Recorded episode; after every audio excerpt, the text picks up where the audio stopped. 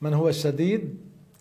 سيدنا وحبيبنا وعظيمنا وقائدنا وقرة أعيننا محمد عليه الصلاة والسلام قال ليس الشديد من غلب الناس ولكن الشديد من غلب نفسه.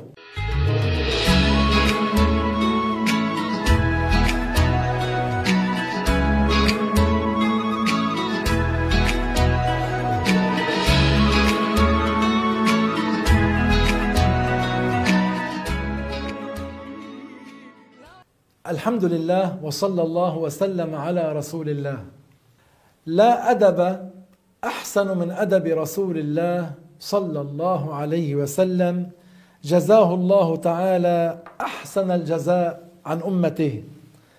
فإن تعويد النفس على تحمل أذى الغير يكون وسيلة إلى الدرجات العلى وهو عظيم النفع في معاملة الناس بعضهم بعضا. فإن من كف نفسه عند الغضب أنقذ نفسه من مهالك كثيرة. سيما وأن الرسول عليه الصلاة والسلام قال وهذا روي بإسناد صحيح من كظم غيظا وهو قادر على أن ينفذه خيره الله تعالى من الحور العين ما شاء. انظروا إلى هذا الفضل. انظروا إلى هذا الإكرام. خيره الله تعالى من الحور العين ما شاء. هذا من يقذم غيظه وهو مستطيع وهو قادر على أن ينفذه. يعني كم من أناس ليس لهم ليس عندهم ليس لهم كثير من صلاة من النفل ولا كثير من صيام النفل أي السنة تعادل درجاتهم في الآخرة درجات الصوامين القوامين الذين لا يتحلون بحسن الخلق. فمن تمكن في أداء الواجبات واجتناب المحرمات كان من خيار عباد الله ولو كان قليل الاجتهاد في النوافل. لكن طبعا قليل من العمل موافق لسنة رسول الله صلى الله عليه وسلم. خير من كثير من العمل الذي لا يوافق ما جاء به رسول الله صلى الله عليه وسلم. روى الإمام مسلم أن سيدنا محمدا عليه الصلاة والسلام قال من عمل عملا من عمل عملا ليس عليه أمرنا فهو رد. من عمل عملا ليس عليه أمرنا فهو رد. ما معناه؟ أن أي عمل يعمله الإنسان من صلاة أو صيام أو زكاة أو حج أو ذكر أو دعاء إذا لم يوافق ما جاء به رسول الله. إذا لم يوافق ما جاء في شريعتنا فهو رد. ما معنى فهو رد؟ أي فهو مردود يعني رب العالمين لا يقبله لأنه لم يوافق الشريعة. بعض الناس بيسأل كيف بكون العمل مقبول عند الله تعالى؟ لابد له من شروط ثلاثة. أن يكون الشخص مسلما وأن يكون عمله وافق شريعة الرسول عليه الصلاة والسلام وأن تكون نيته لوجه الله تبارك وتعالى.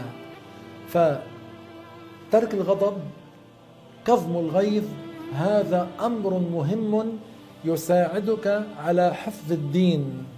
يساعدك على حفظ الدين. فالرسول عليه الصلاة والسلام نبينا كم أوذي وكم تعرض لأذى من المشركين؟ وروي أيضا عن سهل بن سعد رضي الله عنه أنه قال جاءت امرأة إلى النبي صلى الله عليه وسلم ببردة فقال سهل للقوم. أتدرون ما البردة؟ فقال القوم هي شملة. فقال سهل هي شملة منسوجة فيها حاشيتها. فقالت المرأة يا رسول الله أكسوك هذه؟ فأخذها النبي صلى الله عليه وسلم محتاجا إليها فلبسها. يعني الرسول قبل من هذه المرأة البردة. فما الذي حصل؟ فرآها أي عليه رجل فرأى البردة رجل من الصحابة فقال يا رسول الله ما أحسن هذه؟ اكسنيها. الله أكبر. يعني هو رأى الرسول أخذ البردة لبسها. بعد أن لبس النبي عليه الصلاة والسلام البردة هذا الصحابي طلب البردة من الرسول وقد لبسها. فقال هذا الصحابي يا رسول الله ما أحسن هذه؟ اكسنيها. فقال النبي نعم. فقال النبي نعم. فلما قام النبي صلى الله عليه وسلم هذا الرجل لامه أصحابه. قالوا له ما أحسنت؟ حين رأيت النبي صلى الله عليه وسلم أخذها محتاجا إليها. ثم سألته إياها وقد عرفت أنه لا يسأل شيئا فيمنعه. فقال والله ما سألته لألبسها ما سألته لألبسها إنما سألته لتكون كفني. فقال سهل فكانت كفنه. انظروا إلى سيدنا محمد صلى الله عليه وسلم جاءته البردة وكان محتاجا إليها لما سئل أعطى هذه البردة لهذا الصحابي الذي سألها والصحابي الذي سأله إياها يريدها لتكون كفنه متبركا بالنبي صلى الله عليه وسلم لأن هذه البردة لبسها من؟ لبسها رسول الله صلى الله عليه وسلم نعم عند أهل السنة والجماعة التبرك بالأنبياء بالصالحين بالأولياء وبآثارهم أمر جائز متفق عليه. ثم إن من طبيعة الناس أنهم لا يميلون إلى أن يلاموا ويعاتبوا ولا إلى من يلومهم ويعاتبهم ويوبخهم عادة. ولكي يحسن المرء معاملتهم جدير أن يعاملهم بالإحسان. وأن لا يكثر من اللوم والعتاب.